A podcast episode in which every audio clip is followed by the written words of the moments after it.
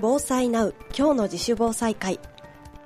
この番組は防災に取り組む地域の皆さんに日頃の取り組みや活動を伺います。今回は2019年12月8日に行われた京都市中京区の総合防災訓練の模様をお届けします。今回の防災訓練の会場は島津製作所三条工場の北グラウンドで朱雀第8学区朱雀第4学区の皆さんや防災の取り組みをされている方々などおよそ300人の皆様が参加されました。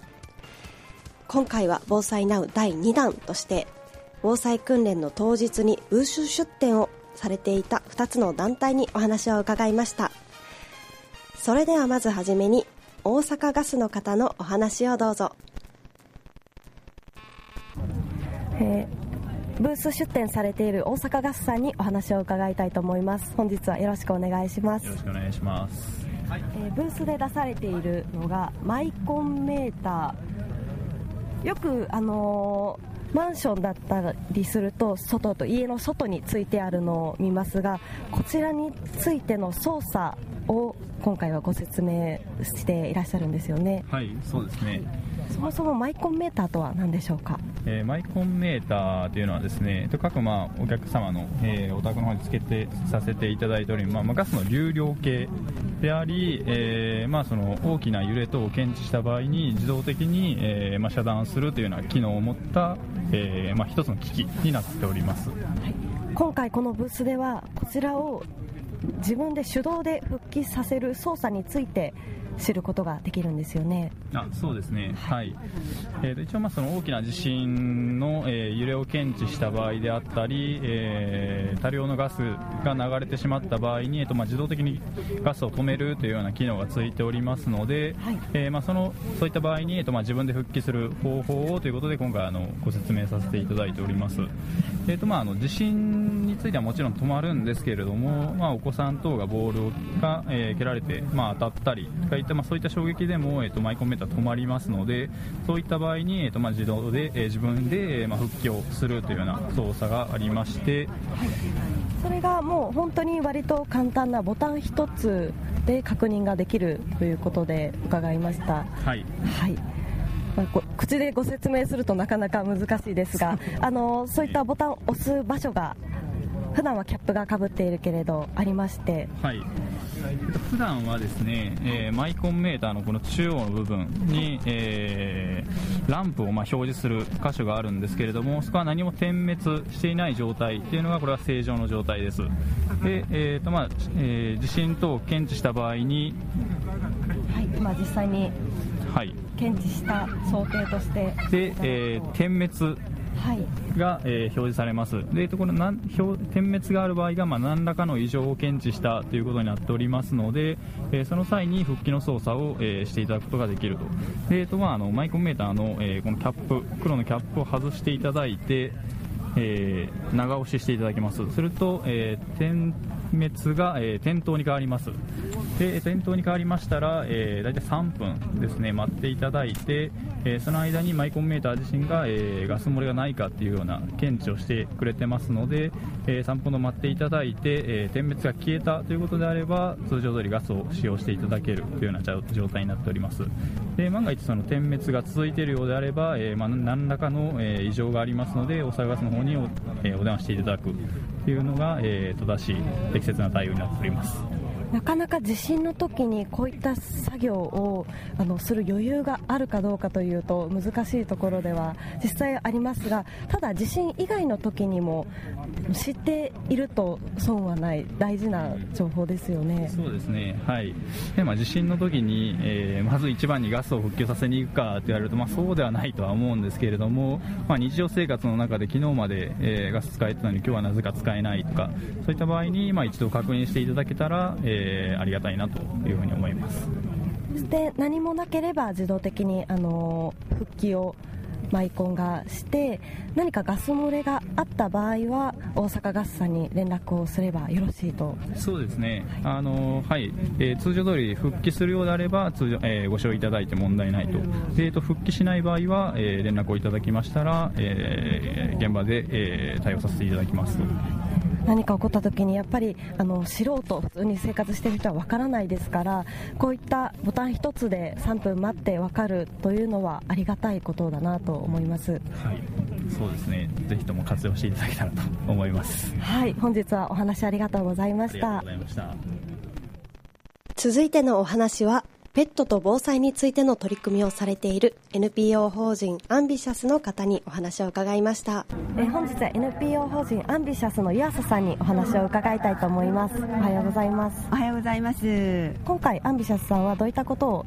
ブースであのお話ししていただけますか？私たちはあのペットと防災っていうことであの災害が起こった時に飼い主さんは必ずペットを連れて避難されるのであの飼ってる方はどんな準備をしておいたらいいかっていうこととあと飼ってらっしゃらない方ももちろんいられる、ね、おられるので、はい、そういう方たちにもあのペットを連れて避難されますよっていうことを啓発してます。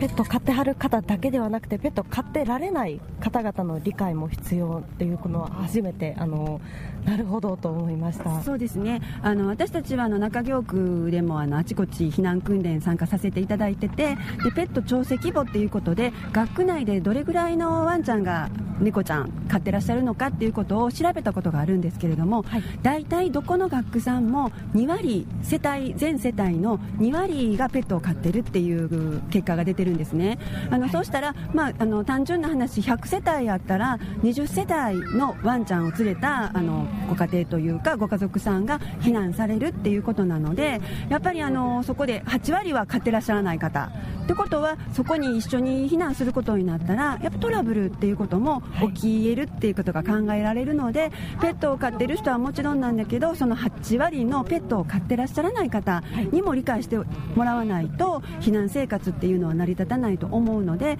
あの飼ってらっしゃらない方にももちろん啓発っていうのをさせていただいてます。主にはどういったことをお話しされましたですか、はい、これまで、あのー、私たちそのペット飼ってらっしゃる方に案内するときはそのグッズですよね。あのご飯とかお水とか、まあ、お薬とか持っていく防災グッズの準備はもちろんなんですけれどもペットワンちゃんのしつけっていうことをあのよく言うんですね。でそれはなぜかっていうとその避難所に行った時にやっぱりワンワン泣くとかあのおしっこうんちそこら辺に垂れ流しにするっていうことがあったらその飼ってらっしゃらない方はもちろん嫌ですよね、まあ、飼ってる私らも嫌なんですけど、はい、なのでやっぱりその一緒に暮らしていくことになった時避難生活でなった時にやっぱり勝てない方がその嫌な思いをしないように飼ってるものは日頃からそういう訓練をしときましょうっていうことを強くあのお願いっていうかあの啓発してます。そうするとワンちゃん、猫ちゃん、まあ、ペット自身のその何か起こっても、ね、怖くて逃げ出したりとかも考えられるかと思いますがそういうあたりのところもそうですね、ね、だからあのワンちゃんなんかはあの、はい、まあ、しつけっていうことでトレーニングで読んだら来るとかあのクレートって言ってプラスチックのハウスに入るっていう訓練はできるのでお家で日頃から、まあ、あのちょっと遊びの延長でやっておくっていうのはしてくださいねって言ってますし猫ちゃんの場合はしつけってそういうトレーニングでお手とかおかわりとかもなかなかできないので、はい、猫ちゃんの場合はあのやっぱパニックになって逃げちゃったりとかするのでそういうことがないように、まあ、お家の中でも逃げていくんやったらどこに逃げてるんやろうかとかそういう捕まえる時にはどうしたらいいんやろうかとかそういうことをあの日頃から考えておいてくださいっていうふうにお願いしてます。その他にもブースではあのキャリーバッグに必要な荷物をご用意されているところを見ました、はい、そのあたりについても伺ってよろしいですか、はい。あのー、人のご飯とかに関しては自衛隊さんとかあと自治会さんで結構備蓄をされてるところもあるんですけれどもその中にワンちゃんのドッグフードっていうのはまず入ってないです、はい、はい、ただその避難ってなった時にあのワンちゃんって結構うちのワンちゃんはこのドッグフードしか食べへんとかねあのそういうこともあるので、やっぱり自分のワンちゃんのご飯は必ずやっぱ1週間から10日分ぐらい。はあの備えていただいてでそれを持って避難してもらう。であと年いった子なんかはあのお医者さんに通っててお薬を飲んでるっていうワンちゃん猫ちゃんも多いのでそういう場合にはちょっと事前に獣医師さんにあの余分に出してもらってそれを備えておく。であとお水なんですけれどもお水もあの自衛隊さんの給水車とかは出るんですけれどもなかなかそれをワンちゃんにってなるとあのただでさえ少ないお水をワンちゃんにって言ってえー、って言われる方もいらっしゃるので自分のワンちゃんのお水も準備しておくっていうことをお願いしてます。そうするとなかなかのもう人間と同じぐらいの荷物がそうですね。ちょっとたくさんになるんですけれども、はい、まあでもそうは言ってもあのお水とかご飯はあの直接生きるってことに直結するので、はい、それを持たないでいくとワンちゃんはおにぎり食べたりとかね豚汁飲んだりっていうわけにはいかないので、はい、やっぱ自分のあの大切なペットのことなのでそれは飼い主さんに責任を持って自分のワンちゃんの分でそのいるものはねワンちゃん猫ちゃんによってあのそれぞれご家庭によって違うと思うので、はい、やっぱ事前に考えて災害が起こった時にそれをこうかき集めてっていうのはなかなか難しいと思うので、事前にやっぱり準備しておくであと避難所に関してもあの受け入れてもらえるところ受け入れてもらえないところっていうのは必ずありますので事前に自分の避難する避難所はワンちゃんの受け入れがあるのかっていうのをあの事前に調べておいてくださいっていうのも強く言ってます。はい、はい、ありがとうございます日頃から自分が一番よく分かっている飼い主だからこその備えが必要ですね。ねあのやっぱペペットに限らないんですけれどもこういう災害っていうのは起こってからできることっていうのはすごく限られているのでやっぱり起こる前にあの何ができるか何を準備しておくかっていうのを考えて備えておくことっていうのがやっぱり一番大事だと思います。はい、本日はお話ありがとうございました。ありがとうございました。アンビシャスの湯浅さんにお話を伺いました。防災ナウ今日の自主防災会この番組は京都三条ラジオカフェがお送りしました。